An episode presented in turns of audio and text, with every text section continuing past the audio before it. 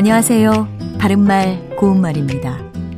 우리말 속담에 달도 차면 기운다라는 말이 있습니다. 여기서 차다는 이지러진 데가 없이 달이 아주 온전하게 된다는 뜻의 동사고요. 기울다는 해나 달 같은 것이 저문다는 뜻의 동사입니다. 이 속담은 일단 달이 완전히 둥근 모양의 보름달이 되고 나면 그 다음에는 조금씩 기울게 되는 것처럼 세상의 모든 것은 한 번 번성하면 다시 쇠하기 마련이라는 말이기도 하고요. 또 행운이 언제까지나 계속되는 것은 아니라는 것을 비유적으로 이르는 말이기도 합니다. 우리는 달도 차면 기운다는 속담을 항상 명심하고 살아야 할 것 같습니다. 또 다른 속담으로 차면 넘친다라는 것도 있는데요.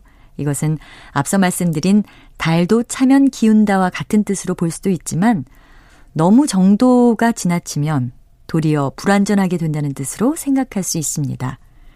무엇이든지 지나치면 부족한 것보다 못하다는 말을 하곤 하는데 바로 이런 것을 두고 하는 말일 겁니다.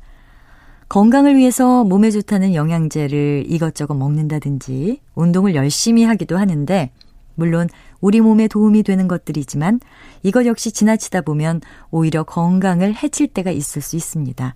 그렇게 되면 하지 않은 것보다 못하게 되겠지요. 무엇이든 적절한 선을 지키고 지나치지 않게 하는 것이 중요할 것 같습니다.